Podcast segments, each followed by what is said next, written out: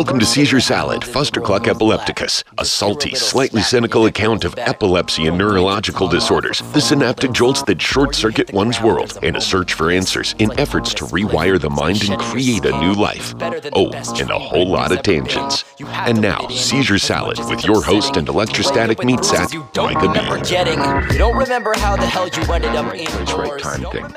And in fact, Yep. that's that's so cool the the coincidence of it because that was that those were the days, those were the moments um, where Silverton really came on the big uh, national scene. Is holy cow! You want you want deep extreme skiing, you know? Forget Aspen, forget Well, Vail. course, a lot of a lot of that is also thanks to the Silverton Mountain. You know, yeah, uh, yeah, that is the name of the ski resort here. hmm And for those of you who don't know, Silverton Mountain is all backcountry skiing. You know, when you go there, you have to bring a beacon, a shovel, a probe. They're, they they don't groom anything. There's no. It's all very extreme, challenging, like all double black, triple black. Basically, how I would explain it, style runs and beyond. Um, they also do a lot of helicopter skiing there. So there's a lot of crazy stuff going on. And when I was a child too, they also did this crazy cool ski event called Red Bull Cold Rush. And because my family had helped out with the Shaun White ordeal and had been connected through Red Bull, we got to also work with a lot of skiers when they came and did this giant competition on Silverton Mountain. Um, and you know, we got to hang out with a lot of these skiers, and that for my brother and I, my brother and I are only 18 months apart, and so there was a lot of competitive nature growing up too. Um, yeah, I can imagine, so, man. You know, it, I, I don't even know how to describe it. There was just always kind of, you know, like let let's challenge, like let's go, kind of ordeal in my family. You know, it's it's a strange it's, it's a strange thing, but um, I wouldn't have it any other way. Uh, oh man, that's great. That's great. Now, um, you mentioned something a little bit earlier that I, I just kind of want to follow up on if, if you're cool with it. But I could imagine Mhm. the stigma you had mentioned it felt like a minority almost, um, being the kid with epilepsy. You know, I mean, your entire Yep. K through 12 um, school is as big as some schools' classrooms, let alone grade levels. So I just, Yeah, you know, that, that just sticks with me there. Great. That sticks with me. Did you feel that kind of stigma kind of um, bleed out from that? Was it something that you felt throughout town as well, or was it just kind of a uh, within kind of the school? Because I know how kids can be, dude. We were all kids are mean to each other. yeah. So, Well, um, Yeah, you know, there, there's that aspect of it, and there was a lot of there was a lot of, you know, um, of course when you've got something wrong with you, like I did, uh, and I'm not saying it's wrong to have anything wrong with you, you know, embrace it, love it, and enjoy it, because Right. you know it's Being what you got. Um, yeah.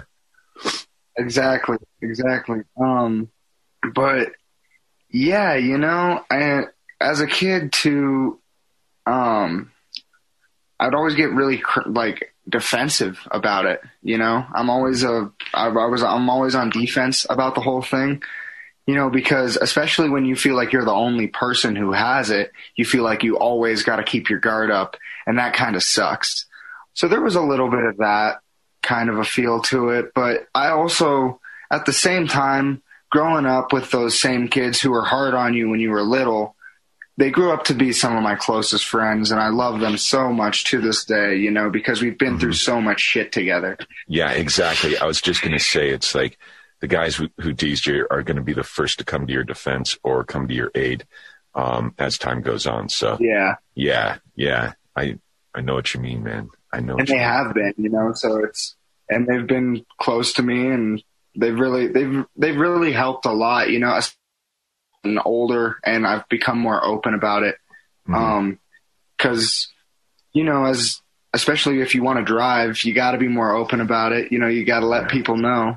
Um, I'm learning that too, bro.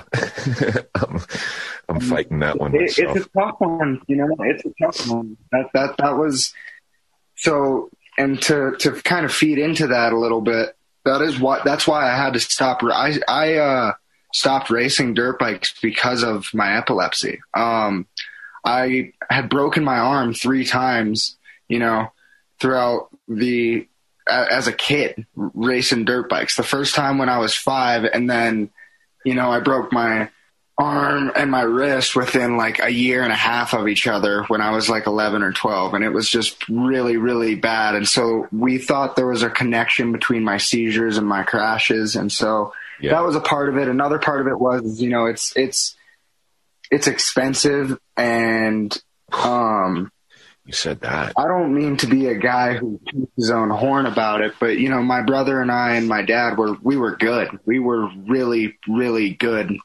motorcycle racers. Uh, we would go to like we, you know, we could go to national amateur amateur nationals, and we would not do amazing, but we would always win the races that were around us, you know, here here locally and everything like that. And everywhere we travel, we would always do really well. But it always seemed like when we went to the big time, we always got our ass whipped, you know. Um, so it was like kind of time to it was like you either need to dedicate it or find something else to do because yeah you, you know, either need to get you that, either that, need that, to life, life kind of just throws it at you like that sometimes too agreed uh, completely agreed it's hard, man. It, it's you know, especially when you're when you're my age now. You know, I'm I'm 20, and you know, as you said, you and my my mom grew up together and or went to college together, and you know, um, those are some of the best years of your life.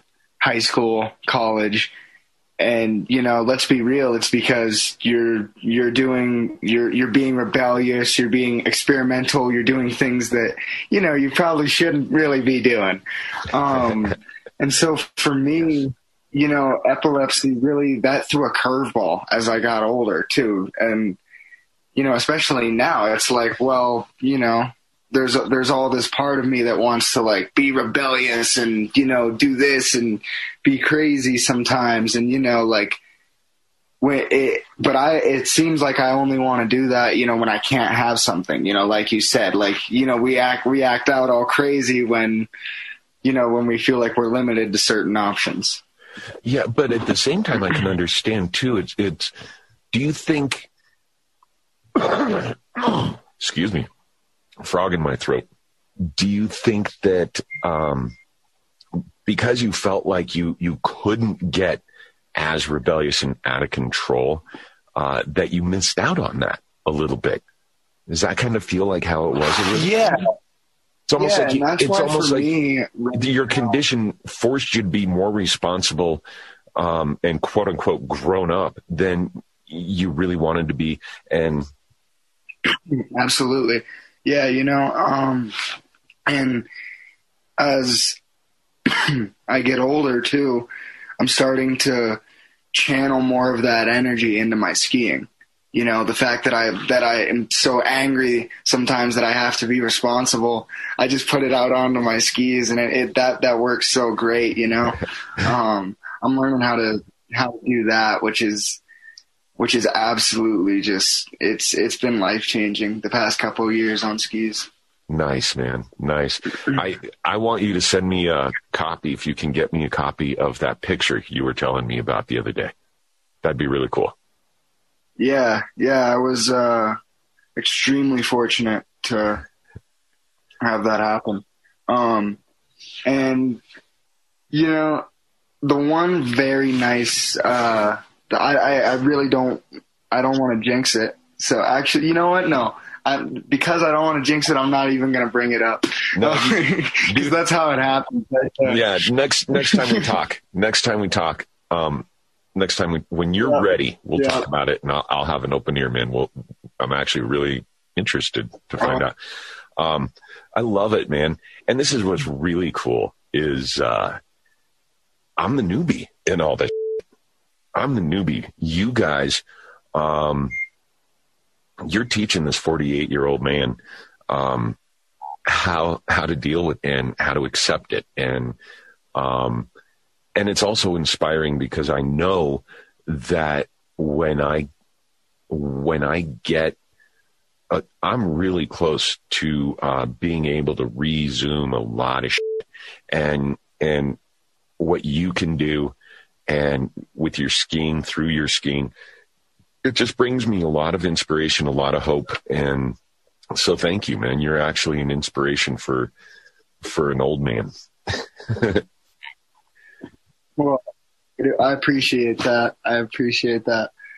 Hell yeah dude. It's it, it for me it's it's been just a roller coaster man you know like there's because growing up, uh, if I I'll dive into it a little bit, I guess, kind of the backstory of uh, my diagnosis and some of that for those of you who are interested. So we're not really sure if I was born with it or we don't. I hit my head quite a bit when I was a little kid. You? This is to my sick kids. Time to flip this shit. Depakote, Adderall, Ritalin, Pixy Stix. I don't give a f- what you're riding to the setting sun. Use it as a weapon when it's said and done.